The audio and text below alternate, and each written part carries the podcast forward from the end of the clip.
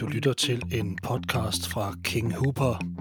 I dag med vært på TV2 Sports NBA-dækning, Peter Wang.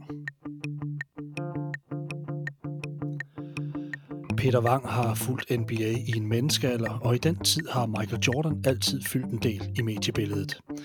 ESPN's dokumentarserie The Last Dance har de seneste uger gået sin sejrsgang afsnit for afsnit, og med beretning om den måske største sportspersonlighed nogensinde tager vi i denne podcast afsæt i serien og dens mange narrativer. Michael Jordan er i dag det alt overskyggende emne, ligesom han på forunderlig vis altid har været det i NBA. Peter Wang, mange år i vært på TV2 Sports NBA-dækninger samt ekspert på selv samme kanals podcast om NBA, Christoffer Vestrup. I dag skal det handle om en af de største, ikke blot inden for basketball, men inden for sporten som helhed. Michael Jordan er nu i 10 forrygende afsnit portrætteret gennem karrieren, men med et særligt fokus på den sidste sæson i Chicago Bulls i 1998. Peter Wang, velkommen til. Tak skal du have, Steffen. Og Peter, jeg, jeg vil lige starte med, inden vi overhovedet kaster os over den her dokumentar, og spørge dig, kan du huske, hvornår du første gang hørte om spilleren Michael Jordan? Øh, altså, jeg, jeg kan ikke pinpointe det sådan 100%, men altså, jeg ved jo, at vi på de gamle UTL-lejre oppe i Skovbakken, det gamle Vejlberiskov Center, der, der samlede man jo de unge, der var i Danmark, som synes basket, det var fedt. Der kunne man komme på sådan en lejr, og der har jeg været en 12-13 år gammel, og der viste de altså de her NBA-klip. Øhm, og spørgsmålet er, om, om han er blevet nævnt, fordi man kunne se, at der ville være en kommende stjerne der, men altså ellers så, det har været i, altså nærmest fra han begyndte i NBA. Jeg kan ikke, jeg kan ikke sige, at jeg kan huske, at han øh, vandt college-mesterskabet, øh, fordi det vil være løgn. Men det, ja. har været, det har været tæt på starten af, af hans karriere, altså der i, fra 84 og frem. Var du ligesom mig sådan afhængig af parabol og obskure kanaler for sådan at se NBA i starten, og, og særligt der, Michael Jordan. Der var ingenting. Altså, der, der var ikke paraboler eller noget, som jeg havde adgang til. Altså, det første, jeg ved, vi gjorde, det var at se øh, VHS-bånd på UTL. Og det, det var dybt fascinerende. Og der, altså, det var All-Star-kampe og øh, Tiny Archibald, der lavede sådan nogle afleveringsøvelser. Det, og det, det, var, det, det var helt vildt sjovt at se. Og så gik jagten jo ind på, hvor, hvor i alverden kan vi få lov til at se kampe. Og det var jo sådan noget, øh, jeg tror det hed Supersport, sådan en, ja. en, en kanal. Det var den, jeg fik. Okay, og, og der kan jeg i hvert fald huske, at jeg havde adgang til, til nogen, som havde den, og så kunne man få lov til at aflevere et VHS-bånd, som jo var 240 minutter, og så kunne ja. man komme op og hente det om morgenen, og så, så håbede man jo bare, at det var blevet sat til på det rigtige tidspunkt. Fordi man kunne godt nogle gange få et, et bånd tilbage, hvor de første to timer, det var øh, et eller andet mærkeligt, tutti frutti, oh. eller hvad der kunne være på, på, på kanalen, og så ville man så få kampen, som skulle være spillet der om natten, eller optaget om natten, og så stoppede den midt i tredje periode. Og så kunne man sidde der, ah, men man kunne ikke rigtig brokke sig, fordi det var ikke noget, man, man havde ikke købt det. Det var simpelthen kun en vendetjeneste, så det, det er, der har været mange af de der oplevelser, hvor man ikke har fået det hele med, men det, ja. det, det, er, det er anderledes i dag.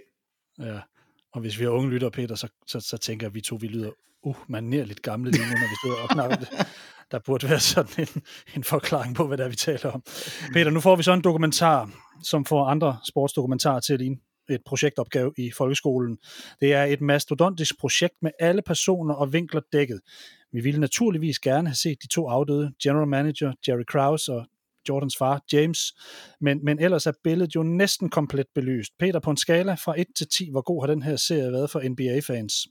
Jamen, det har været en ren tier. Altså, der, vi skal nok, og det tror jeg også, vi kommer til at tale om, der er masser af mangler og masser af ting, jeg synes skulle have været med, og, men mm det, som produkt af det her, det ypperligste. Altså, øh, at man kan lave en dokumentar på 10 timer, og man ikke er på noget tidspunkt føler, at man, man sidder og keder sig. Det, det alene er jo fascinerende. Så det er, for mig er det en ren tiger. Altså, det, det er der slet ikke nogen tvivl om.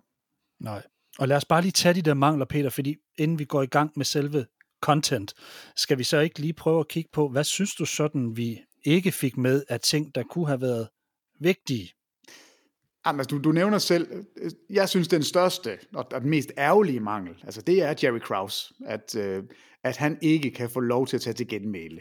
Fordi øh, jeg har jo tænkt meget over, hvem, hvem har egentlig været skurkene i den her serie, hvem, er, hvem står ja. tilbage som heltene, og, og der er jo ingen tvivl om, at det bliver jo, det bliver jo et, et ret massivt angreb på Jerry Krause øh, fra start til slut, og jeg synes ikke, han får ros nok for, for de ting, han gjorde godt, og jeg synes desværre heller ikke, han får lov til at tage til genmæle. Og det, altså han, er det tre år siden, han døde, og det, det, det, ja. det synes jeg er ærgerligt. Men altså, sådan er livet. Der er jo ikke, det kan vi jo ikke gøre noget ved, men der, der mangler jeg en dimension. Og måske ja. kunne man have fundet nogen, der kunne have taget ham lidt i forsvar. Nogen, der havde været lidt tæt på ham, som, som sådan kunne sige, hvorfor han agerede, som han gjorde. Eller i det mindste komme med bare sådan et, lidt et modspil. Det, det er jeg ked af, at vi ikke fik. Mm.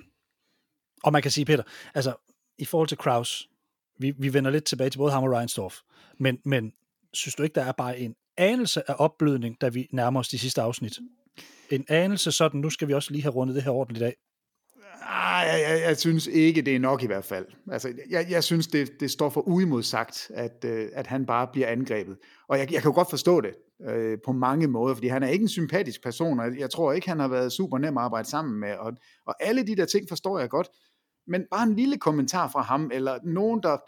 der altså, øh, Pippen siger vist lidt om, at, at, øh, at han er den bedste general manager overhovedet.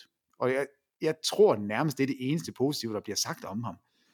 Øh, og, og det synes jeg slet ikke er nok. Det, det er jo faktisk ret vanvittigt, det han får lavet i... Ja. Så, og det, det, det synes jeg ikke, han får ros nok for. Nej. Er der andre ting, du mangler?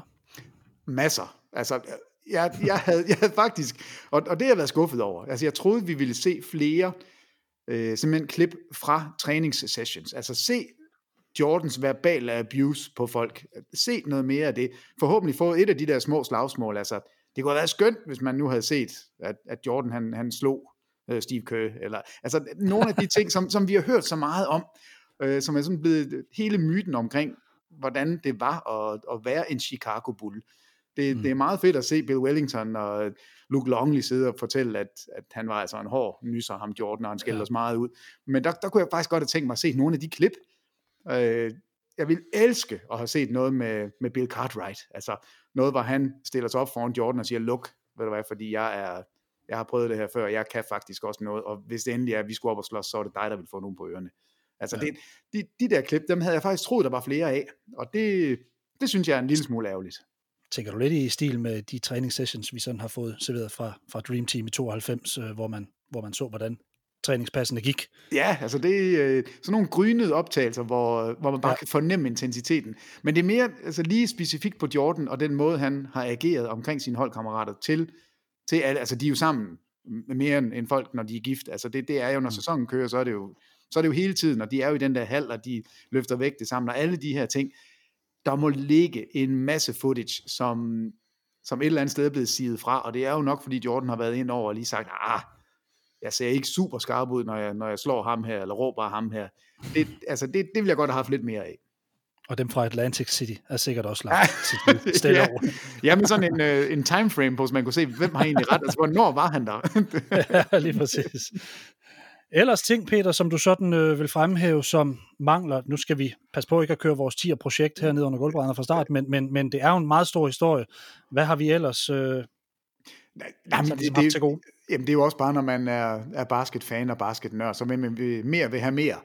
Så lad os nu sige, at jeg havde fået en masse af de her træningsting, og så var der noget andet, jeg ikke havde fået. Så, så jeg, jeg sidder ikke tilbage og tænker, ej, hvor, hvor der mangler meget, altså puha, det, det er slet ikke den fornemmelse, jeg har. Men lige lidt fra træningerne, lidt fra, fra Jordan, der skælder ud, øh, men, men ellers så har jeg ikke ret mange anker imod det. Jeg synes virkelig, det er, det er blevet et smukt, smukt projekt, som hylder Jordan, og det skal man bare vide, at, at han får lov til, det står lidt uimodsagt, at det bliver en hyldest af, af ikonet Jordan, men måske er det også i orden, fordi det, det er jo faktisk det, han er. Ja, så kan man sige, når man sidder og ser sådan noget her, man kan blive helt overvældet over, hvor mange lag, der bliver ved med at rulle ud i det her. Men Peter, lad os starte lidt i etapper. Michael Jordan har jo meget nervøs for, hvordan han ville blive opfattet efter serien. Ville folk ændre opfattelse af ham, og ville de egentlig overhovedet forstå ham? Hvordan synes du, han kommer ud af det her? Vi, vi ved godt, han har haft redigeringsret, men, men hvordan, hvordan ser han ud efter det her? Og var, Jamen, hele, og var hele det her med at, at være nervøs inden, har det været sådan lidt et mediestunt? Øh, nej, jeg tror, det er berettiget nok, at han har været nervøs, fordi det var da også noget af det, jeg i hvert fald tænkte på, inden vi fik lov til at se de her 10 afsnit. Det var jo om, vil jeg sidde tilbage og synes, han er et røvhul? Vil jeg virkelig have sådan en fornemmelse af, at øh, det, jeg har bygget op i min forståelse af Jordan, og mit billede af Jordan, vil det bare blive pillet fra hinanden. Og det synes ja. jeg ikke sker. Altså jeg synes ikke, jeg sidder tilbage med en fornemmelse af, at, at han er, er et forfærdeligt menneske. Øhm, så jeg synes på mange måder, at den, den rammer egentlig det, jeg havde håbet på. Øh, fordi han er en motherfucker, altså det er Michael Jordan, og det synes jeg, han viser der, men han er også en total chef. Altså det, mm. Og jeg har snakket med mange her efterfølgende, som ikke har været specielt interesseret i, i basket før den her serie, men som, nu, men som er sportsfolk, men som nu siger, er du svimmel, det, det er faktisk ikke rigtig gået op for mig før nu, hvor dominerende og hvor god Michael Jordan var. Og nu kan jeg godt forstå, at, øh, at det ikke er LeBron, der bare ubestridt er den bedste, fordi der var mange, der vokser op nu og ser en LeBron James og ser, hvad han kan lave, og så falder man tilbage og siger, jamen Jordan er jo ham, vi alle sammen taler om, men det er en anden tid, så han var jo mm. nok ikke så god. Og der synes jeg virkelig, når man sidder tilbage med en fornemmelse af, at det her, det er bare storhed, og, og det er svært at komme udenom Jordan, når man har set det her, også selvom det var en anden tid. Altså det, det billede, synes jeg, bliver ret tydeligt. Og så synes jeg, hele den her, altså det her øh, billede af, hvor hårdt det er at være nummer et, og, og ikke bare i basketverdenen, men i, i hele sportsverdenen i de år, hvor han er bedst. Altså hvad det betyder, hvilket pres der ligger på ham der, hvad, hvad det egentlig er, det gør ved et liv. Øh, hele den her måde at, at skulle agere i forhold til pressen og i forhold til, til alt, hvad han laver. Det, de der klip, hvor han sidder i hotel, øh, altid alene med en cigar, og, og det er tydeligt, ja. at, at det er det eneste sted, han har fred. Altså ja. der, der sidder man jo lidt og kniber en tår og tænker, det, altså, det har sin pris. Det er ikke gratis at, at sidde på toppen der på den måde. Det har ikke været nemt, og det synes jeg, serien virkelig får, får indrammet rigtig fint. Mm. Ja, så kan man sige, at Michael Jordan var også en spiller, der ligesom trak NBA ind i tv-skærmene og ud til det brede publikum, hvor man før i tiden så NBA ude i arenaerne, så så man det nu på tv, og han blev den her helt store tv-stjerne. Vi har fået et unikt indblik i den ultimative vinders mentalitet. Hvad var det, Michael Jordan trak tæppet væk for her? Hvad viste han os i forhold til hans mentalitet, som vi ikke har set før, Peter? Øh, jamen, jeg tror bare, han satte en stor fed streg under, at han ville vinde for enhver pris. Altså han var fuldstændig ligeglad med, hvad folk de måtte mene om ham. Øh, hvis det var det, der gjorde, at han kunne vinde. Og når jeg siger ham, så, så mener jeg faktisk ham, fordi jeg, jeg tror, han tænker meget, at, at de seks mesterskaber, han har vundet, og, og grunden til, at han er nummer et, det, det, det er tilskrevet ham. Altså han nævner jo aldrig, at det er holdet, som står sammen, og vi som hold vinder. Det er jo mest ham, der, der styrer det hele, og så er der nogen, der er nødt til at være med, og de skal bare lige være gode nok til, at det hele det kan lykkes. Mm. Øhm, altså Jordan er, jamen, han er for vild. Der, der, er, der er simpelthen et eller andet over ham, så jeg synes bare, det bekræfter det, man har troet med, at han vil vinde for enhver pris. Ja, og selv når en supermand som Scottie Pippen i det sidste afsnit siger, jeg skulle bare af vejen. Jeg vidste, når jeg bare skulle af vejen, når en fyr, som bliver betragtet som en af de bedste nogensinde på den måde, bare kryber væk ud af banen, så, så ved man, at man har med et eller andet at gøre. Ja, det er helt vildt. Det er helt vildt at tænke på i starten af serien, der blev vi også introduceret til en form for intro på 1998-sæsonen og det anspændte forhold til Jerry Krause. Krause han bliver en eller anden form for en hovedperson, da han afmonterer Phil Jackson ved at sige, at dette mesterskab eller ej er hans sidste sæson, altså Jacksons. Man vil genopbygge i Chicago, og der er i nogle ret barske episoder mellem Jordan og Krause, hvor Jordan gør grin med alt fra hans vægt til højde, altså Krauses. For mig var det tokrummende og man forstår Jordan og hans frustration her, men skader de her scener øh, Jordan og hans brand øh, mere end måske de ting, vi havde hørt skulle komme fra træningssalen? For det var min oplevelse. Øh, altså for mig personligt, der gør det. Altså jeg, jeg synes, han er... Det er, ikke, det er ikke okay. Øh, også selvom du gerne vil vinde. Og der har været folk, der har vundet uden at have den her attitude. Det, så der, det synes jeg ikke er okay. Men i forhold til hans brand, altså hvis Ekstrabladet ikke er fuld af løgn, så er hans omsætning jo steget med, hvad var det, 5.000 procent. Det, det, altså, øh, så på den måde har han, er der måske nogen, der, der vil købe endnu mere af det, Jordan er, er underskriftsmand på, fordi han netop er så barsk. Der, jeg tror måske, nogen kan lide det. Jeg kan ikke personligt. Jeg synes, han går over grænsen, og, og jeg kan, og jeg mener ikke, det er nødvendigt, fordi det er jo det, der er hans modargument, ved, ved at tro, at det er nødvendigt at, at være sådan her, fordi ellers så får jeg ikke det bedste frem i ham og ham og ham. Og når jeg taler ned til Kraus, så er det også fordi, så hjælper det med, at Scottie Pippen og Horace Grant spiller bedre. Altså, det, mm. det, øh, jeg synes ikke, den holder, og jeg vender hele tiden sådan tankemæssigt tilbage til, til Tim Duncan, der vinder fem mesterskaber, og jo, efter hvad vi ja. har hørt, ikke har talt nedladende om nogen, og vi har ikke hørt nogen, nogen balladehistorier, og, og det vi hører om, om Larry Bird, der vinder øh, tre mesterskaber, og, og heller ikke har den der attitude, det, man kan godt vinde uden at være et røvhul. Og der synes jeg, at Jordan han, han er et røvhul der, og det bryder mig egentlig ikke om. Nej, og den her trash-talking, den her på banen, men, men, men de her decideret modbydelige ting omkring krop, figur, person osv. Jeg, jeg, jeg, jeg var heller ikke helt vild med det. Disse scener, de er i min optik langt værre end dem, offentligheden egentlig var blevet adviseret om, var slemme, som for eksempel Scott Burrell-træningerne. Var ydmygelserne af Kraus et udtryk for Jordans, Jordans sådan ultimativ frustration, fordi han netop tabte denne kamp til Kraus. Kraus var vel den eneste modstander, han aldrig helt fik krammet på til sidst. Chicago Bulls blev afmonteret mod Jordans vilje. Kraus er den eneste, der har besejret Michael Jordan. Er det ikke korrekt? Jamen, øh, når du siger det sådan, så er det jo faktisk ikke helt forkert. Altså, øh, det er Kraus, der til sidst selvfølgelig anført af Reinsdorf, og det skal vi også tale lidt om, fordi jeg tror, Reinsdorf har en langt større andel i det her, end vi lige fik at vide over de 10 timer. Der bliver Præcis. det Kraus, der kommer til at stå med, med aben. Øhm, men du har jo ret, det, han står der til sidst, da Jordan er væk, og de alle sammen er væk, og så er det stadigvæk Jerry Kraus, det er jo et eller andet sted tankevækkende øhm, men jeg tror måske, at øh, altså Thomas og Joe Dumas vil sige noget andet. De har altså en winning record mod Michael Jordan. Men, men Kraus, han var med hele vejen og står der til sidst. Det, det er faktisk rigtigt. Han afmonterer holdet. Han er, han er den store vinder. Det var ham, der fik, han fik slået Jordan til sidst. the GOAT. Det, diskussion, ja, det er der afsluttet. Det var ikke LeBron, det var ikke Jordan, det var Jerry Krause, 1 meter og 60, og øh, lige så bred. Jordans personlighed, den bliver sat på prøve gennem karrieren, og hans spillemæssigt største hurdle, det er netop, som vi snakker om lige før, Detroit Pistons, også kendt som Bad Boys. Hvad er det, Michael Jordan lærer, Peter, da han spiller mod Pistons? Hvad tager han med sig fra de her serier, som jo indebærer to nederlag i Conference Finals i 89 og 90? Jamen altså, faktisk så taber de jo til Detroit tre gange. Øh, først får de en på nakken, og så øh, vinder de øh, et par kampe, og til sidst ender de ud med i den sidste serie og går i syv kampe, og så kommer den her migraine game fra Scottie Pippen, og der er mange undskyldninger. Men det han lærer, det er jo bare, jeg er nødt til at blive stærkere, jeg er nødt til at, at blive endnu bedre, og jeg er nødt til for alt i verden at tro mere på mine holdkammerater. Fordi han starter jo ud som altså, lyn og torden, da han, da han først præsenterer sig i slutspillet den her vanvidskamp mod, mod Celtics, hvor, hvor ja. Larry Bird kalder ham Gud forklædt som, som Michael Jordan. øhm, og og der, der viser han jo også alle sammen, at han som altså enkelt person kan præstere noget, som er fuldstændig vanvittigt. Altså er det 63 point, han scorer, og, men de taber jo alligevel serien.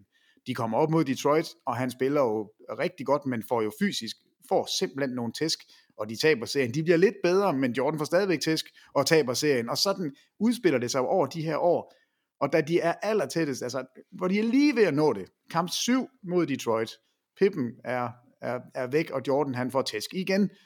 Så, så et eller andet sted, så er det jo den her opbygning imod det, vi ved, hvad, hvad bliver, altså alle mesterskaberne, der kommer efterfølgende, men det, det er her, han finder ud af, at jeg skal, hvis jeg skal vinde, så er jeg nødt til at tro lidt mere på mine holdkammerater, og jeg er nødt til fysisk at blive lidt stærkere, fordi jeg, jeg kan ikke klare de her tæsk. Altså det, jeg kan godt gøre det 1, 2, 3, 4 kampe, men jeg kan ikke over syv kampe, der er simpelthen ikke fysisk stærk nok. Så et eller andet sted, så er det vel bare mere fysik, lidt mere tro på holdkammeraterne, så skal mit talent og det jeg kan, så skal det nok bæres igennem til sidst. Ja, man kan sige, at det manifesterer sig jo faktisk også et par gange i løbet af de her sidste skud, hvor både Paxson og Kerr får lov til at, at shine lidt, øh, på trods af, at Michael ellers var den her iskolde afslutter. I 91, der tager Bulls så serien rent 4-0 mod Detroit og går i finalen, og episoden med Pistons, der forlader banen, inden kampen slutter, og altså ikke siger tak for kampen, den har siden fyldt en del. I serien, der tages episoden op igen, og Isaiah Thomas er inde og forklare. Hvordan synes du, øh, Isaiah Thomas kommer ud af det her? Jamen, han er, jo, han er jo en taber, synes jeg. Og jeg ved godt, der er undskyldning at sige, det, det skete altså også for os, da vi spillede mod Celtics. Der er andre hold, ja. der er udvandret. Men jeg ja. synes ikke, den holder. Jeg, jeg synes faktisk, at dokumentaren her viser, Jordan er over at sige farvel, eller tak for den her sæson, da han bliver slået ud. Altså, tænk sig engang, hvad det har krævet af ham. Den vinder, som vi ved, ja. Jordan er. Ja. Og skulle gå derover efter alle de tæsk, han har fået i en kamp 7 hvor han, hvor han har haft muligheden for at komme i finalen, hvor, hvor det har været så tæt på, og så alligevel ikke. Han går over, bukker nakken hele vejen over og siger tak. Det var ja. øh, tak for i år. Der synes til jeg, det, Ja, altså, ja. altså, der synes jeg virkelig, det er dårlig, dårlig stil og lav klasse, at Isaiah Thomas, ja, øh, ja sammen med alle de andre udvandrere, men hvis vi skal tro alle historierne, så er der Isaiah Thomas og Bill Lambier, der, der, der finder på det her og siger, det, det skal de bare ikke. Og Bill Lambert er jo skurken altid, så han, han er nok ligeglad. Altså Thomas, han, jeg tror, han har fortrudt det her. Det, Og det bør han også. Det, det er bare dårlig stil. Altså virkelig. Og specielt, når du har den historie, at du har banket det her hold, og fysisk, altså mm. virkelig tævet Jordan i, i tre år i træk, så må du bare øh, anerkende, at nu er det så jeres tur, og tak for det run, vi har haft, og tillykke til jer. Nu er jeg sur, og nu går jeg i bad, men altså for det lige afslutte året, der, der, der synes jeg, at han står som en kæmpe taber. Og man kan sige, at der er heller ikke meget værdighed i, at Thomas forsøger at tørre den af i Bill Lambier, der kommer Ej. hen og siger til ham, kom vi går. Nej, nej, det er og så, det. og, og, og så, må, så må der især jo bare gå med. ja, lige præcis. Den er, den er lidt... Øh. Hvad tænker du sådan om Jordans fortsatte had til Detroits daværende hold, og i særdeleshed til Thomas, for det var faktisk også noget, der overraskede mig lidt, at det fyldte så meget stadigvæk. Um, altså, jeg synes jo ikke, man skal altid skal bære nag i lang tid. Jeg er selv slem til det nogle gange, men altså det, øh, det her, det er jo, det, det, går jo det går lidt dybere, virker det til. Øhm, han har i hvert fald ikke tilgivet min ord, det tror jeg heller aldrig nogensinde, han kommer til. Men jeg tror også, man skal forstå, hvad det vil sige, det der er sket over alle de kampe, hvor, hvor Jordan har, har stået som taberen. Fordi jeg, jeg, jeg tror på mange måder, at vi alle sammen ved, at, øh, at Jordan var altså, en bedre spiller, end, end Detroit Pistons holdet var. Men man havde fundet en taktik, som virkede, og, og det var så bare en taktik, der gik ud på, at Jordan han skulle have nogle tæsk, og det fik han. Så der må jo ligge en, altså en enorm vrede, og, og så tror jeg, at når så endelig man vinder over det her uhyre, man har, har stået op imod så mange gange, at man så ikke engang kan blive anerkendt i det. Ja. Så, så giver det ham nærmest lov til at, altså at have på Detroit forever. Altså det, jeg har egentlig ikke noget problem med det, for jeg kan godt forstå det, for, for jeg synes egentlig, Detroit, de gør det ved dem selv, ved at lave det her nummer til sidst. Ja, man kan sige, øhm, Detroit og Michael Jordan, Jordan har en kæmpe respekt for spillet, og har en enormt æreskodex omkring, hvordan man opfører sig. Jeg er med på, at han står og driller Jerry Krause osv., men omkring spillet, og omkring, hvordan man opfører sig efter en kamp, før en kamp, under en kamp osv. Der er som om, der er nogle, nogle, nogle uskrevne regler, som man gør og ikke gør, og, og Jordan er meget, meget, meget lojal mod det her. Og jeg tænker også, der er et, et, et lille aspekt der, der i hvert fald rykker lidt i ham. Jamen, det tror jeg er rigtigt. Altså, Detroit, de forbryder sig mod alle regler. Øhm, og, og, og et eller andet sted gør de det jo også, selvom det er lovligt, de spiller. Altså, de, de bliver jo ikke sendt fra banen eller smidt ud, så de får jo lov til at tæske ham. Og så længe dommerne ikke skrider ind, så, så er det sådan, det er. Og da han så endelig, endelig får lov til at give lidt igen, så, får han ikke engang, altså, så vil de ikke engang tage imod det. Altså det, det er jo der, kimen ligger. Altså selvfølgelig er han vred på dem. Og, og jeg tror, du har ret. Der er også sådan et, et basketkodex, som de bryder. Men det tror jeg også, Jordan tager til sig og bruger lidt som en undskyldning. At det er mm. ikke kun mig, de har været efter, og det er faktisk også basket som spil, de ødelægger her, og derfor har jeg lov til at være sur på dem. Ja, og så har de jo altid taget den her rolle på sig, de her drenge fra Detroit. Så også Bill Laimbeer var ude inden den her, og kåre LeBron til den bedste nogensinde. Ja, selvfølgelig. ja, det er selvfølgelig. selvfølgelig. Og så der blev, lavet, der blev lavet godt op. Der er kastet en smule mere nyt øh, lys over øh, Thomas' manglende deltagelse ved OL i Barcelona i 92. Hvor er vi endt med den her sag, Peter? Er vi blevet klogere på, hvorfor Thomas ikke skulle med? For han var en klar kandidat og bliver af flere, inklusive Michael Jordan, den her kaldt den måske anden bedste efter Magic Johnson point guard i historien. Jamen, han skulle have været med. Ja. Men, men, altså, vi ved godt, hvorfor. Det var Jordan, der sagde, at han ikke skulle. Og det kan godt være, at Jordan han øh, sidder og siger, at det var det ikke. Altså, det var det. Jeg er 100% sikker på, at øh, altså Jordan har også været ude nu og sige, at han ville, han ville ikke have spillet, hvis Isaiah Thomas var kommet med. Det er ikke det samme som at sige, at jeg vil ikke have, at Isaiah Thomas kommer med. Men var de nået dertil, og det vidste man jo godt. Altså, den historie, jeg kender, og, og, og holder mig til, og tror på, det er, at man kontakter Magic, Bird og Jordan. Og i, i den rækkefølge. Det er ikke Jordan, man taler med først. Man taler først med Magic og hører, kunne du tænke dig det her, hvis det overhovedet er en chance, er en mulighed.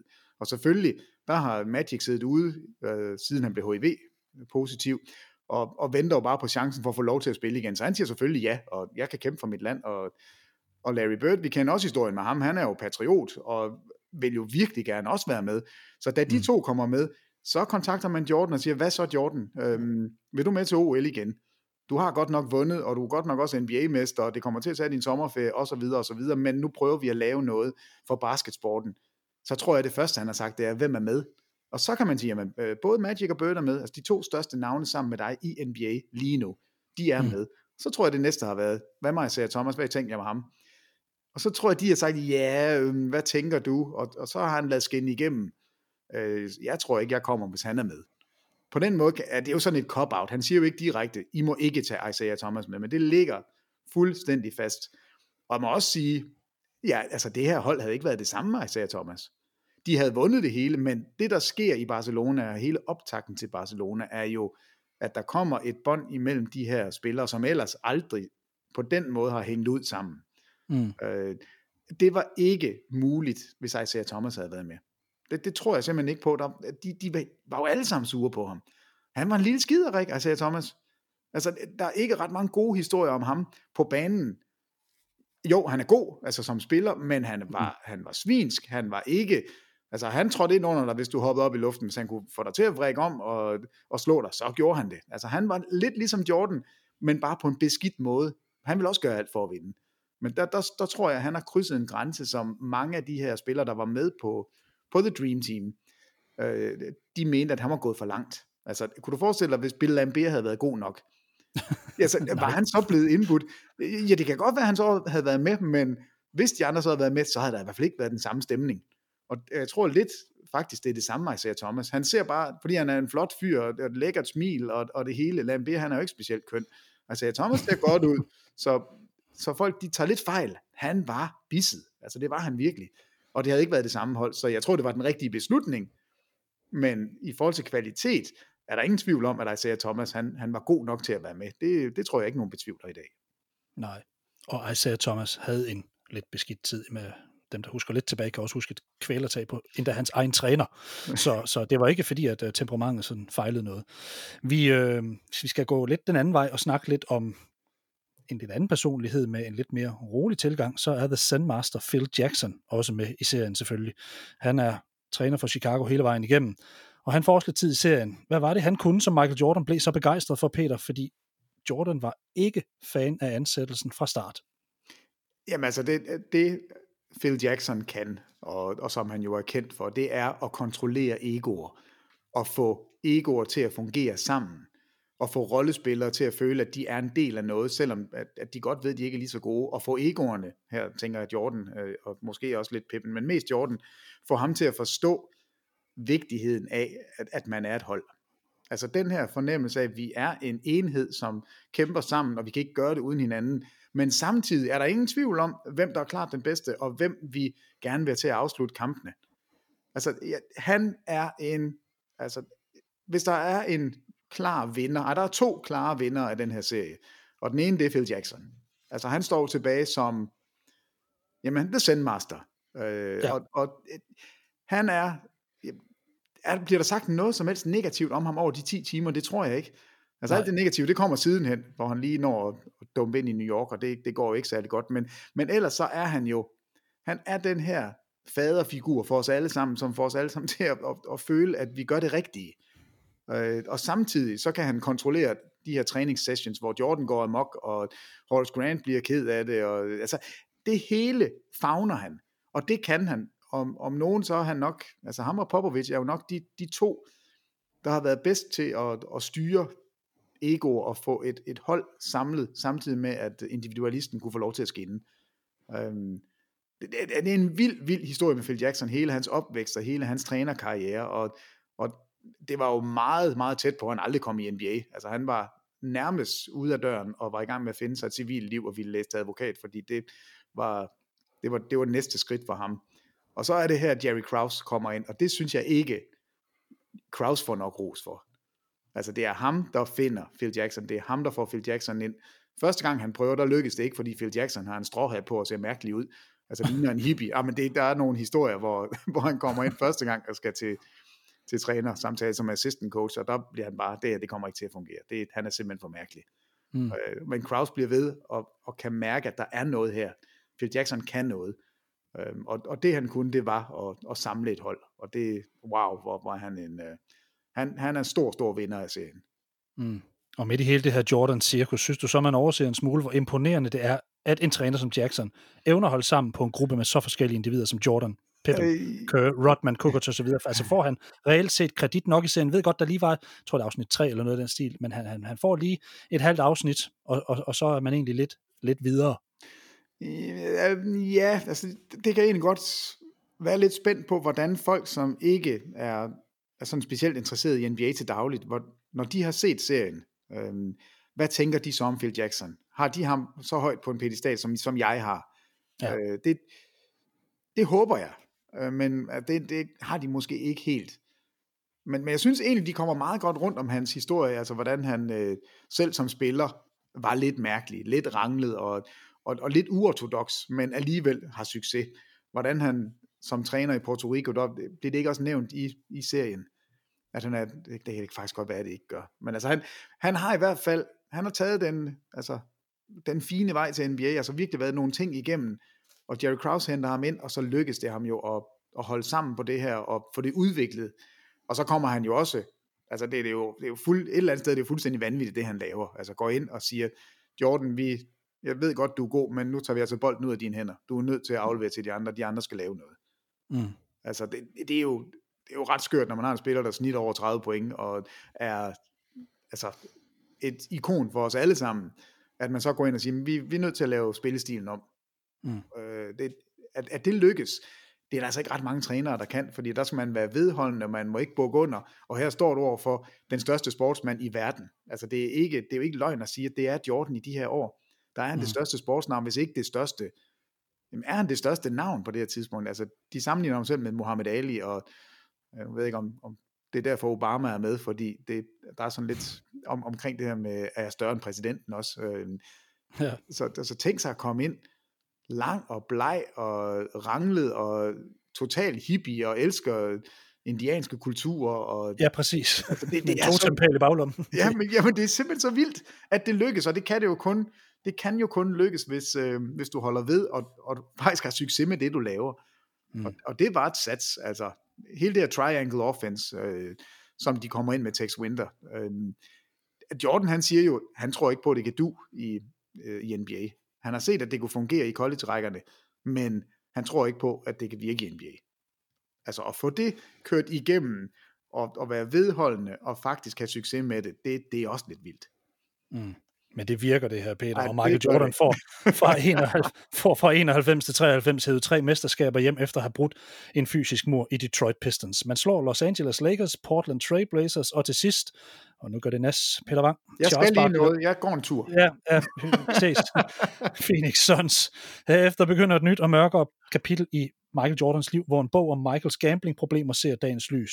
Først så kommer der jo bogen Jordan Rules af Sam Smith, omhandlende Jordans hårde behandling af teamet i Chicago, men større skade gør der bogen Michael and Me, og Gambling Addiction af Richard Esquinas, en tidligere manager i San Diego Sports Arena, der sagsøger Jordan for 1,2 millioner dollars for ubetalte vedmål i forbindelse med golf. NBA som liga går ind i sagen, men finder intet kritisabelt og lukker det hele ned. Herefter har vi så det famøse stop, som sender chokbølger gennem ligaen, Jordans fars død skråstreg mor, sender superstjernen ud over kanten, og han kaster sig i armene på en baseballkarriere.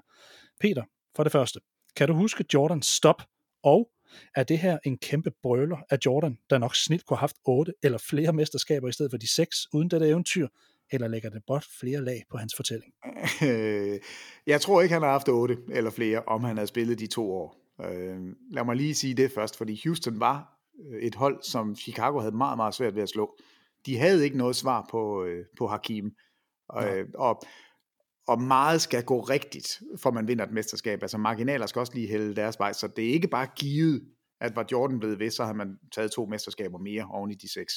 Men øh, jeg kan, ja, jeg kan huske, da, da det skete. Altså, øh, jeg var i USA den sommer, hvor altså både hvor Barkley taber, meget forfærdeligt, øh, men ja. også der, hvor, hvor Jordans far dør. Og, og, og der er det altså lidt sjovt, fordi den historie, jeg husker fra USA dengang, det var, at det er 100% sikkert noget med mafianen. Og det er derfor, han er blevet slået ihjel. Og det har jeg gået i mange, mange år og været overbevist om, at det, at det var rigtigt. Så der vil jeg sige, der er det faktisk rokket lidt på min sådan forestilling om, hvorfor var det Jordans far blev slået ihjel. For jeg synes, det i øh, dokumentaren, der bliver jeg faktisk 100% overbevist om, at det er bare bad luck. Altså det er simpelthen så, Tyveri. Ja, det, det er så uheldigt, at det, det er selvfølgelig ikke godt ligegyldigt, hvem det er, men, men det har ikke noget som helst at gøre med, at det er Michael Jordans far. Og det har jeg faktisk i mange år troet, at det var det. Øhm, Men at Jordan, for at komme tilbage til det, du spørger om, at da Jordan hopper ud og er væk i de her to eller halvanden sæson, det synes jeg jo faktisk bare lægger flere lag til historien om ham. Øhm, ja. Og det var også noget andet, der heller ikke helt, jeg ikke helt havde forstået, hvor god han faktisk var til baseball. Altså, han får enormt meget ros nu øh, af analytikere til at, at fortælle om, hvor vanvittigt det, han lavede, var. Altså, jeg, jeg, jeg husker det jo som om, han spillede sådan noget minor league, hvor man løb rundt og, og, og ikke rigtig kastede til. Og, altså, jeg tænkte ikke, det var sådan en rigtig baseball. Og det kan jeg jo se, det er jo, han har jo været latterlig god. Mm. Og, og har jo ikke trænet nogensinde, og så lige pludselig så bestemmer han sig for det her, og, og lurer mig, om ikke han var kommet i, altså op til the big leagues, hvis det var, der ikke havde været et lockout i baseball-sæsonen, og der ikke havde været, altså alle de ting, som faktisk går ham lidt imod, hvad, i forhold til baseball-karrieren. Han var jo vanvittig. Altså var, var det en, en 14-kamp streak, han havde med et hit, øh, inden de begynder. Altså det, det har jeg hørt sidenhen, at når du, kom, når du spiller baseball, så er det første, man gør, når man skal ind og slå, det er, at man prøver en, en fastball, altså kaster den så hårdt, man kan som pitcher. Mm. Og, og vi to, hvis vi stod der, altså vi ville, vi ville ikke nå at reagere, så hurtigt går Nej. det. Øh, og Jordan, han kommer altså ind, og dem knaller han altså bare ud. Altså dem rammer han. Så de er nødt til, og det er jo sådan en kæmpe kredit til, hvor god man er som baseballspiller, de begynder at, at kaste de her curveballs, som er, ja. det, det kan man jo heller ikke forstå, man kan kaste en baseball, og så drejer den i luften, men det gør de. Nej. Og når man begynder på det, så er det fordi, man anerkender den, der står på det, altså nede i, og skal, skal ramme bolden, at han er god. Og der nåede Jordan til. Altså han var, han, han var faktisk ved at blive en god baseballspiller. Og det giver jo ingen mening, at man kan gå og være den bedste i en sportsgren af de fire store amerikanske sportsgrene, og så bare lige fra den ene dag til den anden hoppe over i den anden, og så faktisk være med. Altså det, det, er, det er så vanvittigt, og det synes jeg egentlig er ret sjovt i, i dokumentaren. Den, den del havde jeg ikke, den havde jeg faktisk ikke forstået. Jeg havde ikke forstået, hvor god han var. Men det er jo ikke mediernes billede af ham, Peter. Medierne giver ham jo virkelig tæsk og, og mener, nu, nu må du stoppe med det her. Altså, han er jo ikke, han får ikke ros fra starten. Nej, nej, nej, nej. Men han knokler jo på, og, og, og ja. han, han har jo samme tilgang, at nu skal han bare blive så god han kan, og han er, altså hans, øh, hans øh, learning curve, den er altså opadgående. Der er, der er virkelig, han, han er på vej, da, da han er nødt til at stoppe, fordi baseball har den her lockout, og de vil ja. faktisk sende ham ud lidt, øh, som i zoologisk have, komme ud og se giraffen, fordi så kan vi øh, i det mindste holde baseball kørende. Og det siger han jo nej tak til. Det vil han ikke bruges til. Nej. Og så er der faktisk kommet frem sidenhen, jeg tror det var en podcast med en tidligere general manager, der fortæller, at Major League øh, holdet Oakland Athletics faktisk øh, tilbød Jordan en kontrakt, øh, inden han startede ud øh, under White Sox. Så, så, så han, han fik faktisk muligheden for at starte ud, men af respekt for både byen Chicago og også i forhold til sit niveau, så startede Jordan ikke ud, men han havde faktisk, det hele var, det hele var køreklart. Ja, det, det er vildt. Det, Ja, det, det er faktisk ret vildt. Men prøv at høre, Michael Jordan kan virke splittet med jævne mellemrum. På den ene side, så ønsker han den her alfa hans status, og samtidig så går han død i den og al opmærksomheden, og søger med sit baseballskifte en ny rolle som værende en af gutterne på bussen. Der er lavet en meget, meget fin dokumentar om Jordans baseballår, der hedder Jordan Rides the Bus, og øh, var den her rolle blevet for meget for Jordan, og trængte han, samtidig med at han naturligvis sørgede sin fars død og ærede ham ved at forfølge drømmen om Major League Baseball, trængte han til at lade batterierne op i forhold til det, der endte med at blive hans skæbne, nemlig kongen af NBA. Var han kørt helt død? Ja. Altså det tror jeg, han var. Og det synes jeg også, øh, dokumentaren den viser. Altså det billede af, at han står i 93, mister sin far og er, altså han er færdig. Han er så træt af det her mediecirkus. Han er så træt af at skulle stå til regnskab for ligegyldigt, hvad fanden han laver. Og så bliver han oven i købet linket sammen altså med sin fars død og bliver anklaget for det, og det var, det var også det, ja. jeg huskede. Altså, øhm, jeg kan godt forstå, at han er fuldstændig træt, og han har jo opnået alt det, han et eller andet sted sat sig for. Han har vundet i college, han har vundet med Dream Team, han har vundet OL inden Dream Team, altså også i 84, inden han kommer i NBA. Han har vundet tre mesterskaber, han har alle de øh, personlige øh, koringer, øh, alt har han jo opnået. Og alligevel er det ikke nok. Alligevel er pressen efter ham. Han er uden sammenligning det største navn i NBA's historie på det her tidspunkt i forhold til, til omsætning af, altså af merchandise. Og, altså, alle vil have en bid af Michael Jordan. Og, og han, i hvert fald i, i den største del af, eller i hvert fald i starten af karrieren, der stiller han jo op. Han skriver jo under på bolde, han kysser baby, han gør alt det, man skal, hvis man gerne vil være populær. Jamen, jamen det gør han jo, og alligevel er det ikke nok. Så jeg tror simpelthen, jeg tror faktisk, at det, det er ret simpelt. Han var brændt ud. Altså, der, der var ikke mere tilbage på det her tidspunkt. Han, han havde ikke mere at kæmpe for. Han havde ikke mere gnist. Der var ikke den der, den der fornemmelse af, at, at det her, det kan jeg ikke leve uden.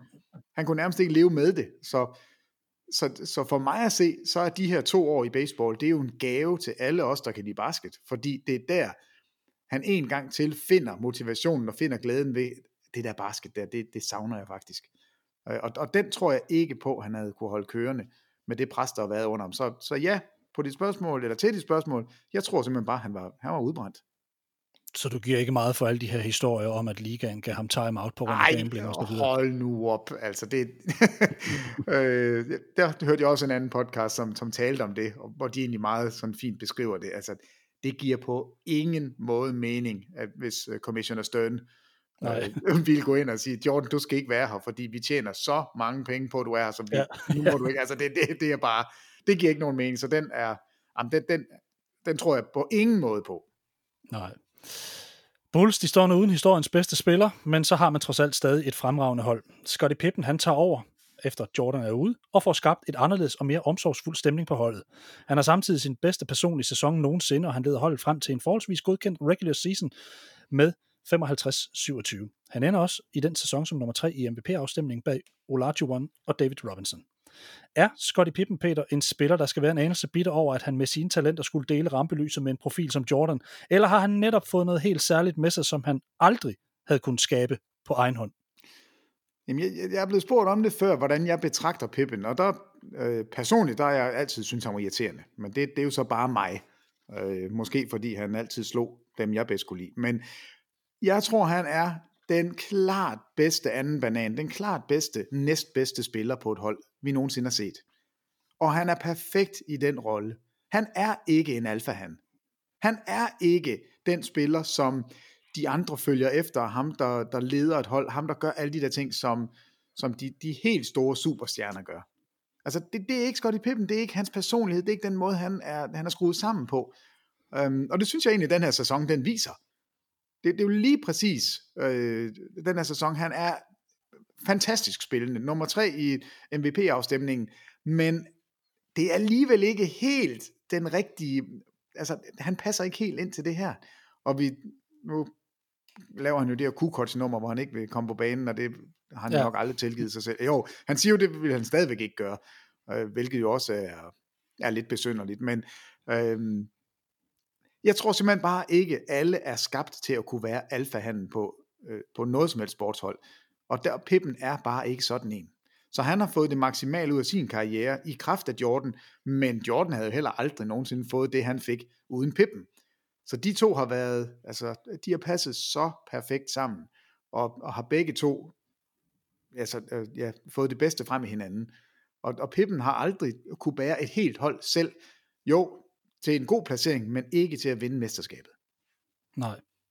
Og på den måde kan man også sige, at den her superduo har været harmonisk. Ja, fuldstændig. Frem for, for eksempel, frem for for eksempel en Kobe Shaq, hvor man sådan kan snakke om, hvem var så egentlig nummer to der, og var der ikke også øh, ret store kompetencer der, så må man sige, at, at, at grunden til, det er det du siger, at Pippen er den bedste anden violin, vi har set, det var, at han kunne, han kendte sin plads.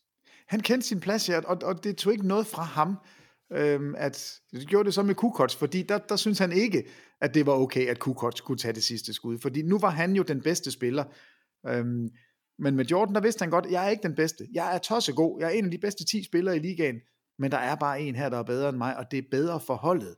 Altså han er jo klart mere holdspiller øhm, mm. end, end Jordan et eller andet sted. Altså han forstod jo virkelig det her med at spille sammen som hold. Ja. Og, øh, men, men det er sjovt, du så det der øh, Shaq og Kobe frem, fordi det er jo lige præcis det. Det er jo lige præcis der forskellen ligger. Der har du to, som er gigantiske alfahander. Og, og, og det kan bare ikke fungere over tid. Og på et tidspunkt, så, så vil der komme komplikationer der. Det gjorde der også. Men Pippen mm. og Jordan, det er jo i hvert fald ikke det, vi hører. Der har aldrig været noget ballade, fordi rangorden har været klar fra start. Og, og den, den var, blev der aldrig pillet ved. Og når vi ser de her klip, hvor Pippen sidder med, med sine sko og, og peger til tv, altså til kameraet, ja. Jordan kom tilbage. Ikke? Også det, ja. det gør man jo heller ikke, hvis man synes, det er irriterende, at nu kommer der en, der tager min plads. Øh, så, så nej, bedste, bedste anden violin nogensinde, det, det er jeg slet ikke i tvivl om. Hmm. Scotty, han skulle efter sine være ret utilfreds med serien. Det er kun på rygtebasis det her. Han fremstilles i flere situationer som selv visker lidt tankeløs. Den udsatte operation, og så, som du nævner her, øh, episoden med, med, med Kukoc, som i øvrigt rammer skud. Det har nok heller ikke gjort situationen bedre. Nej, øh, bestemt. Hvordan synes du, øh, Peppen klarer skærende i den her dokumentar? Yder instruktøren ham retfærdighed som spiller, eller får vi lidt for meget fokus på de ting, hvor Peppen måske lige gik i baljen? Øh, altså, jeg står tilbage og, og er blevet sådan en lille smule flov, efter jeg har set serien.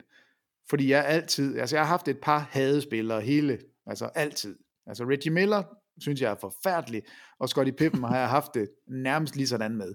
Og der må jeg sige, jeg står faktisk tilbage og tænker, er du svimmel? Det eneste forkerte, han gør, det er faktisk den her øh, lille episode med Kukoc. Og der taber han hovedet, og det siger han undskyld for, og, og man skal have lov til at fejle en, en lille smule. Og det ja. her, det var dumt. Altså det, den, øh, den, den skulle han have lavet om. Det skulle, han skulle have haft igen på den. Men ellers så synes jeg faktisk, at jeg står tilbage sådan lige, måske skulle jeg ikke have været så vred på ham alle de år, for han er faktisk, han er jo super sympatisk. Altså jeg, jeg synes faktisk, han er, jeg, jeg kan faktisk rigtig godt lide ham. Han tager nogle, nogle øh, dumme økonomiske beslutninger, fordi han er presset til det, og hele den her historie med hans familie med to, altså hans far og hans bror, der sidder i kørestol, og er, er de ja. ni, ni personer, der bor i det der det, hus. Det, altså det, det, det, er jo helt, det er helt vildt, og den måde, han kommer igennem high school og starter på college uden at have fået scholarship, og bare mm. altså nærmest løber rundt. Og, altså hans drøm var jo at blive equipment manager for, for fodboldholdet. Altså, hvor vildt er det, at, at han så står bagefter blandt de top 50 NBA-spillere ja. nogensinde. Øhm, så, så jeg synes, den økonomiske side, den, den får han en masse røg for, og, og bruger den sådan til at brokke sig, og, og det med at sidde ude og tage operationen lidt senere, end han normalt skulle have taget den, altså so what, de vinder mesterskabet alligevel. Øhm, der, der ved jeg ikke om, ja, ja, der synes jeg, at Jordan han skulle have, han skulle have klappet Kai. Altså, han behøver ikke at sidde der i sin store sofa eller store stol og, og sige, at, at Pippen her var dum. Øhm, ja. det, kunne han godt, det kunne han godt have lavet være med. Og jeg tror, det, det er en af de ting, som, for jeg har jo også læst de rygter, du henviser til, grunden mm. til, at mm. Pippen han er sur, det er jo, det er jo nok sådan noget som det. Altså, øhm, Kukots ting, fred være med det, det var med dumt, og den har du betalt for. Øhm, og, men han, han står jo tilbage, og jeg synes egentlig, han, det er et rigtig, rigtig fint billede, jeg har af Scottie Pippen bagefter. Så, så det har givet mig lidt dårlig samvittighed. Ja, og det hele fra start bunder jo egentlig, at han er skide bange for at blive skadet. Han er frygtelig bange for at blive skadet, ikke at få den her karriere, ikke kunne tage de her penge, så han tager, hvad han kan få, og det rider ham som meget stort set resten af karrieren. Ja, ja det var fedt, at, det, at hans kone jo har været ude og sige, at han, han nåede altså at få sine penge bare roligt. De Pippen ja. har det okay. ja, ja det, det ved jeg også godt.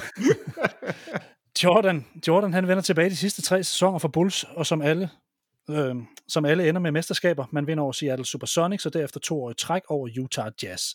Afslutningen på Jordans karriere, den er spektakulær, og han ender med aldrig at tabe en finale. Han går 6 ud af 6 og vinder alle årene Finals MVP.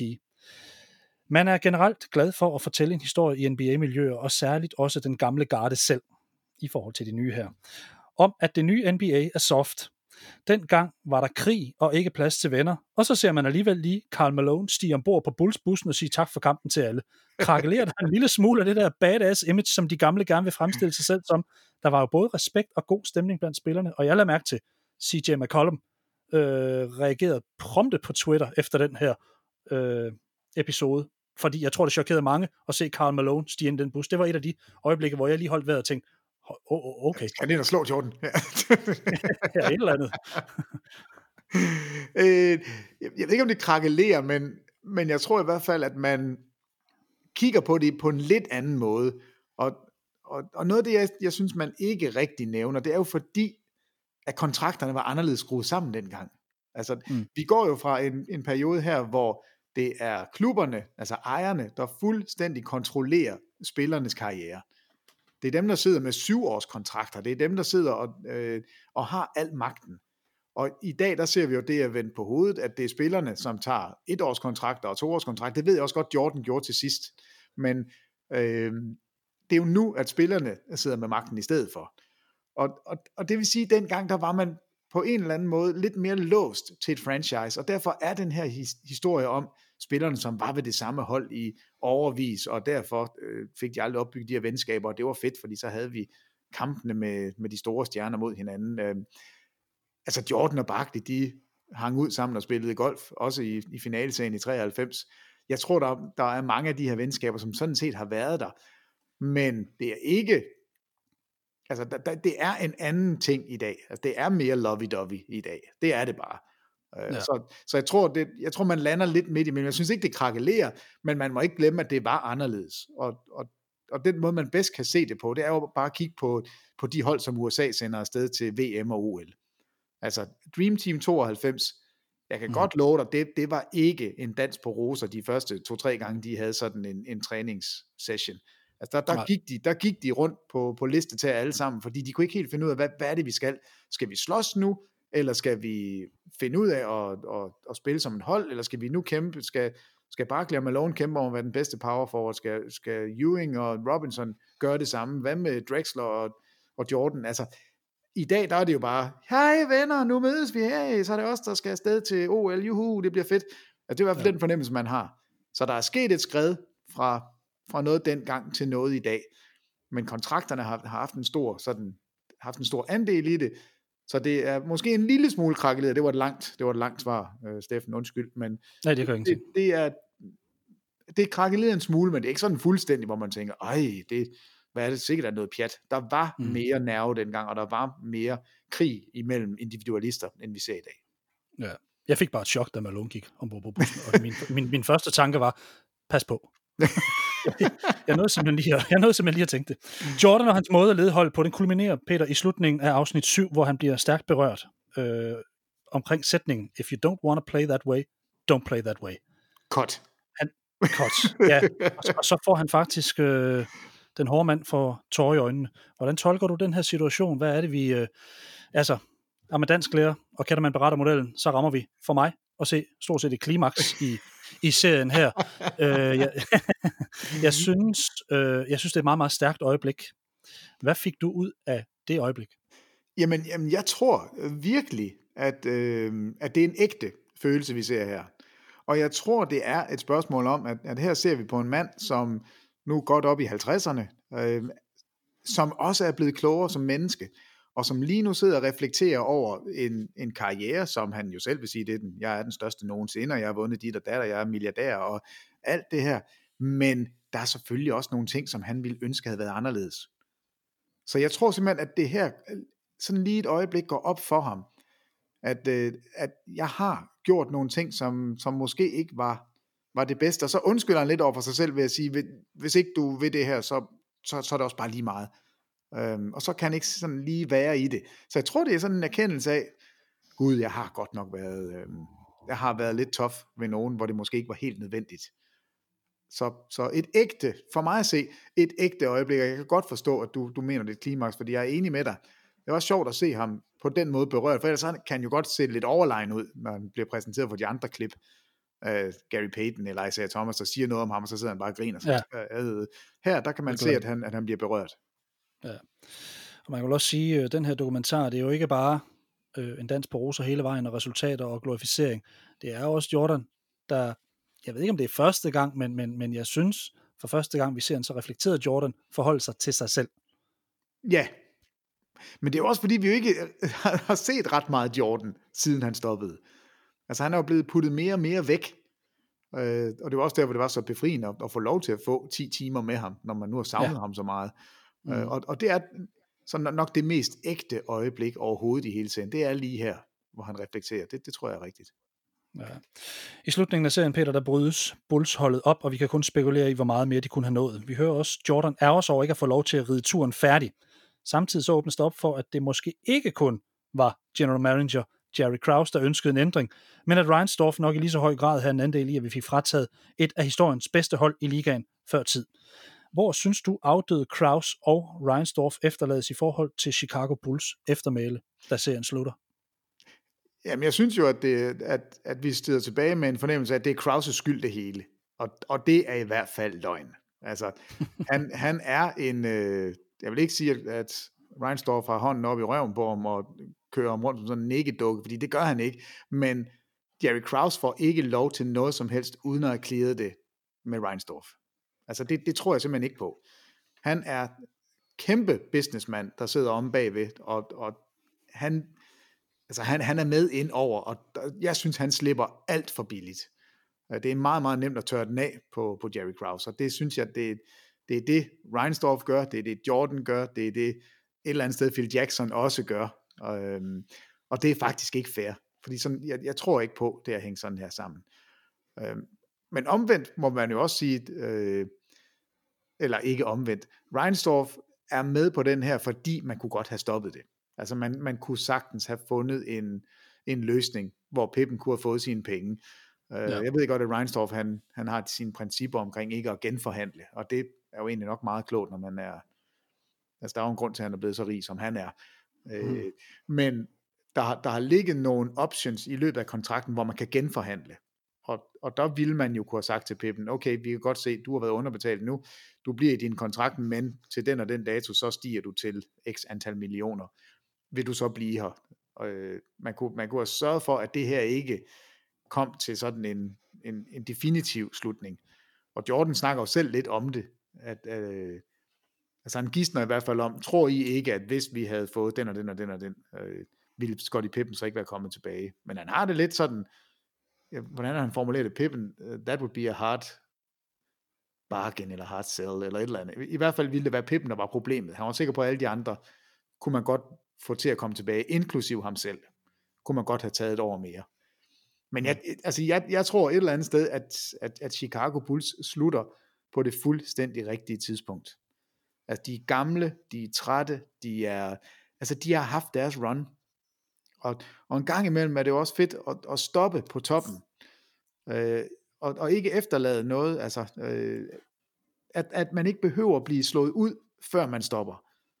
Jeg tror ikke på, at, at det her kunne have fortsat. Altså, jeg, der, der er for mange ting, der kan gå galt. Og hele den her historie med, den synes jeg heller ikke, der, den får så meget. Altså, øh, Michael Jordans skadede finger, som jo faktisk er et kæmpe problem. Altså, der, der er mange ting, som, som tyder på, at, at sæsonen 98-99, det var ikke blevet nemt at vinde endnu et mesterskab der. Nej, og Michael Jordan, han bliver større end basketball, og han bliver faktisk også større end Chicago Bulls, næsten i den her dokumentar.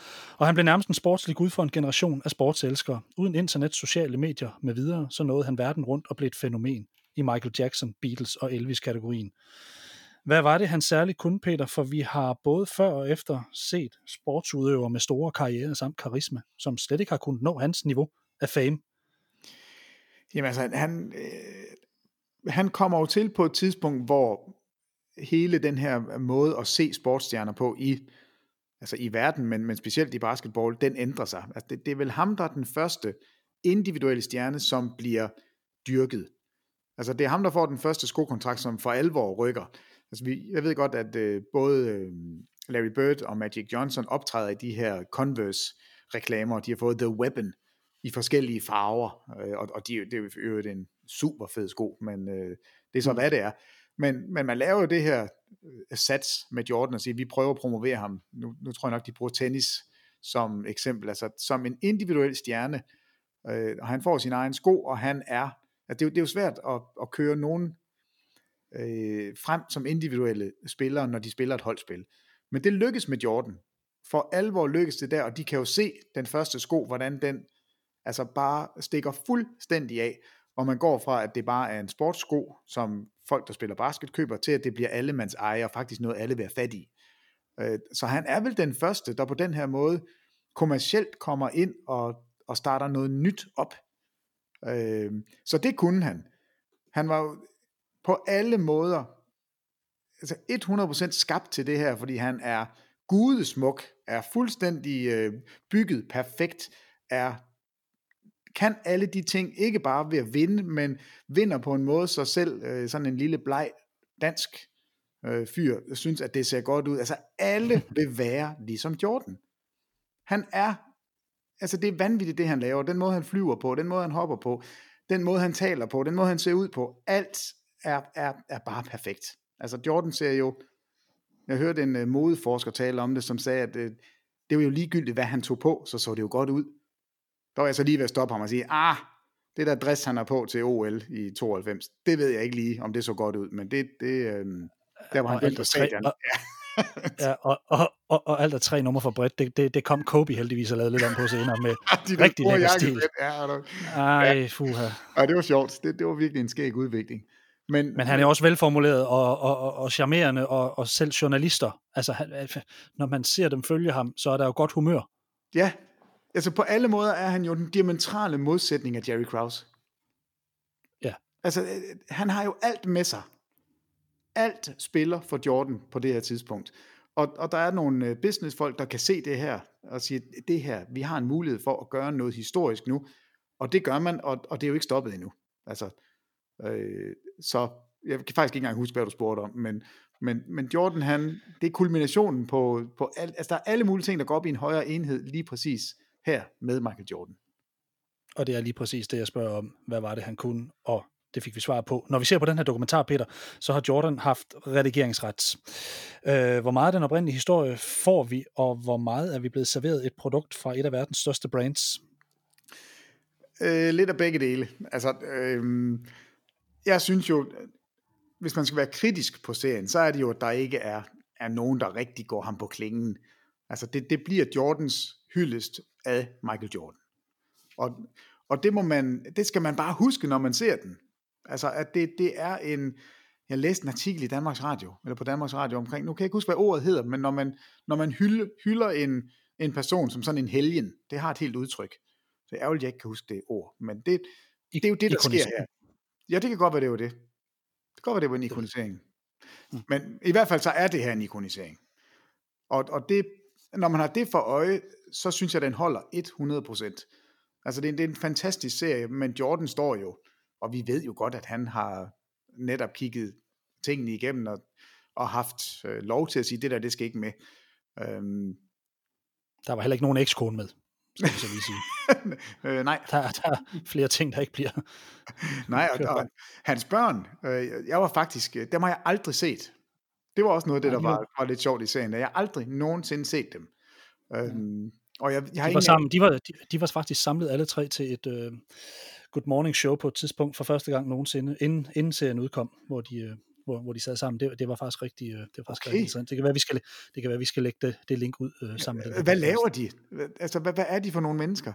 At, jeg kan faktisk ikke, jeg kan faktisk ikke lige huske det. Jeg, jeg synes, jeg hørte historier for nogle år siden om, at de var involveret i skobranchen, men de bor tre forskellige steder i USA, og jeg tror kun, det er datteren, der bor tilbage i North Carolina faktisk. Øhm, jeg kan faktisk ikke huske, hvad de lavede. Det, øh, historien handlede egentlig mest om, hvordan de så deres far, og hvornår det gik op for dem, hvem deres far var, og, og hvad det var for en effekt, han, han, han havde på, på den verden. Så, men, jo, det er jo... men, men, jeg, men ja, jeg, jeg var bare overrasket over, at der ikke var mere. Altså, kommer der en en 10 episoders serie om LeBron James, så kan vi jo forvente, at der bliver rigtig meget familie. Øh, mens vi her har med en mand at gøre, der stort set er, har giftet sig med NBA, og så har han noget påhæng ved siden af. Vi hører, ser jo ingenting. Efter kampene er det jo konstant, nu skal vi ud og spille golf, nu skal vi, altså, det, det, det er, det, det, det er ret voldsomt at se, hvordan det bare er øh, skøjtet helt ud i en amerikansk tv-produktion, som normalt er meget familieglad og rigtig gerne vil hylde den amerikanske drøm. Ja, og, og det var også derfor, det, det slog mig, da de kom på skærmen. Jeg tænkte, gud, dem har jeg faktisk aldrig set. Jeg har aldrig hørt noget om dem. Jeg, jeg ved ingenting om dem. Øhm, og jeg hørte også Sam Smith, netop som har skrevet The Jordan Rules, øh, at han skrev tidligt i Jordans karriere, altså før Michael Jordan rigtig var Michael Jordan, der, der har han indeholdt et møde med Jordan hjemme hos Jordan, hvor han møder hans øh, nyfødte søn. Og der, der beder Michael Jordan simpelthen om, vil du gerne øh, lade være med at nævne, at jeg har den her dreng. Altså, han bliver simpelthen specifikt bedt om at undlade det, hvor han så, fordi Sam Smith er, som Sam Smith er, siger, jamen, mm. altså, det, det, det kan jeg jo ikke, altså, det er jo ikke, jeg, jeg er jo nødt til at skrive det, jeg ser, det jeg oplever. Så det gjorde han altså, og Jordan var, var sur, altså han var rasende på ham i et stykke tid. Fordi det, det, det skulle ikke fylde, eller hvad? Nej, han ville ikke have det ud. Øhm, og, og jeg tror, han fra start simpelthen har, har skærmet sin familie et eller andet sted, måske også for at skærme ja. sig selv. Det kan godt være, han ja. har haft en, en formodning om, det her, det kan godt være, det stikker helt af. Det kan være, at jeg bliver så vanvittigt kendt, at, øh, at det er bedre, at der ikke er, er ret mange, der ved noget om alle de andre. Det ved jeg ikke, om, om der er noget der. Men i hvert fald så har han kørt de to ting fuldstændig adskilt. Det, det er der ingen tvivl om, du har ret. Laver man sådan en her med LeBron om, ja, om 20 år, så, så vil billedet være et helt andet. Det, mm. det, det er en helt anden måde at se ja, den fortælling på.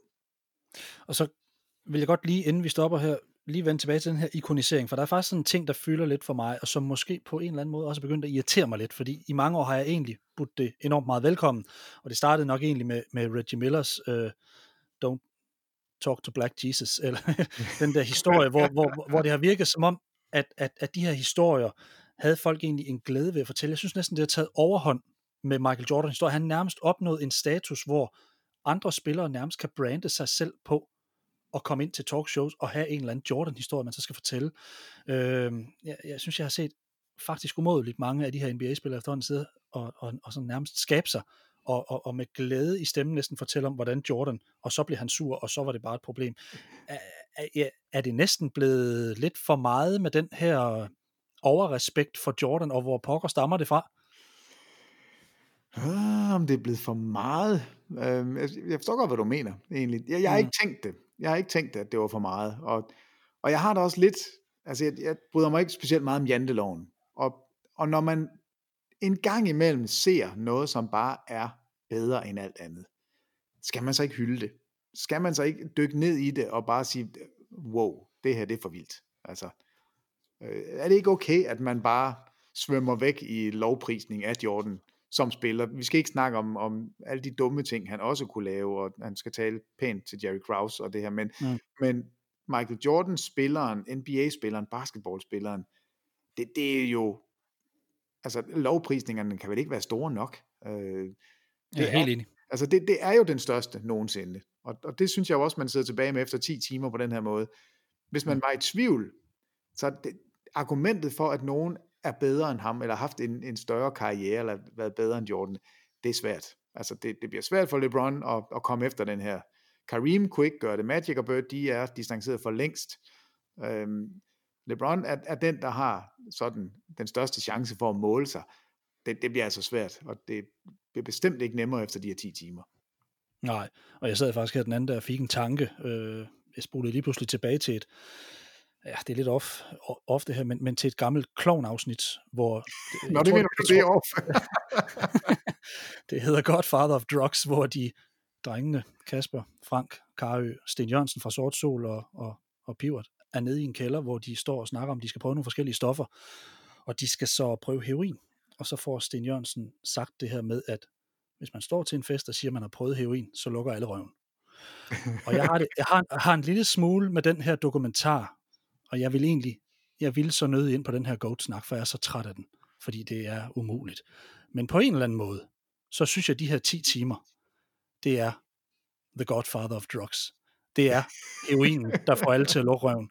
På en eller anden måde, og det er ikke, det er ikke, det er ikke pænt snak, men, men for mig på en eller anden måde, jeg sad med en følelse, da det her var slut. Jeg er med på alle de små ting, jeg er med på, Jordan har været ind over det her, men det er altså faktuelt alt det, der er sket. Det kan godt være, at de vender spotlight mod et eller andet, men det her, det er the godfather of drugs, vi sidder med her. Det mener jeg, uden tvivl. Jamen, jeg, Jordan jeg, er den største. Jeg er enig, jeg er enig. Men Peter, jeg tænker faktisk, at Vestrup han plejer at give dig det sidste ord og spørge, om der er noget, vi har udeladt. Og det er jo en umulig opgave, når hele vejen rundt på lige lidt over en time. Men øh, er der yderligere ord, vi skal have sat på serien The Last Dance? Øh, altså, i starten der talte vi om, hvad der manglede. Og, og der kommer jeg, jeg kommer noget i hu. Der er noget, jeg tænker, mm. jeg, jeg gerne ville have haft. Altså, jeg kunne godt tænke mig, at man havde kørt sådan en et afsnit, hvor man kun talte om de to positioner, som ikke var givet på forhånd. Altså alle de her centere, som spillede sammen med Jordan, med Cartwright ja. og Luke Longley, og altså hele den der Wellington, altså alle de drenge, dem, mm. dem ville jeg gerne have haft. De fik lov til at, at sidde i deres stole som, altså i, i nutid og tale om Jordan. Dem ville jeg godt have haft noget med. Og, og det samme med den lille guard, som nu skulle være sammen med. Altså Paxson og, og Steve Kerr og BJ Armstrong og Craig Hodges mm. og, og dem, der har spillet sammen med Jordan ved siden af. Fordi det, det har altid været bygget om omkring altså Jordan, Pippen, Horace Grant, Jordan, Pippen, Rodman, Jordan, Pippen, ja. Rodman, Kukoc, øh, og så Ron Harper et eller andet sted kunne, jeg ved ikke, hvor han hører med, om det er de små eller store, det, det, ja, det er også fuldstændig lige meget, men, men lige præcis de der perifære positioner fra en, en svunden tid, hvor der faktisk fandtes positioner i basket, den, den synes jeg, de glemmer lidt. Og det, altså Steve Kerr får sit shine, altså han står som kæmpe chef efter, efter ja. de her 10 timer også. Altså, det er faktisk det, mm. de, de største vinder, det er Phil Jackson og Steve Kerr. Det, det, sådan har jeg det næsten. Men jeg synes, ja. der, der mangler lidt til, til de perifære positioner, som jo har kæmpe betydning. Altså Paxson rammer et stort skud, Steve Kerr rammer et stort skud. Så, så på den måde har de også været vinder. Det, det savnede jeg en lille smule. Mm. Men det er jo nok også, Peter, NBA-eksperten, der taler ikke den brede basketbefolkning. Tænker du ikke det? Jo, det kan jo godt være, at det faktisk er. Det har jeg ikke tænkt på, før du siger det. Men det, det, det kan godt være, det, det er bare... Det, det, er jo, det er jo, fordi du er hævet over alle os andre. Ja, ah, det lyder godt. Ja, ikke også? Peter Wang, det har været en udsøgt fornøjelse at have dig med i dag. Vi håber snart at se dig og jer tilbage med både NBA-dækning på tv og jeres fremragende podcast. Tak fordi du tog dig tid til en sidste dans med Bulls og med mig. Øhm, husk, du kan følge sportens verden her på kinghuber.dk, mødestedet for atleter, formidlere og fans. Mit navn er Steffen Pedersen. For teknikken stod Carsten Pedersen. Tak, Peter, fordi du var med. Det er mig, der takker, Steffen. Stor fornøjelse. Ja, og tak fordi du lyttede med derude og på gensyn.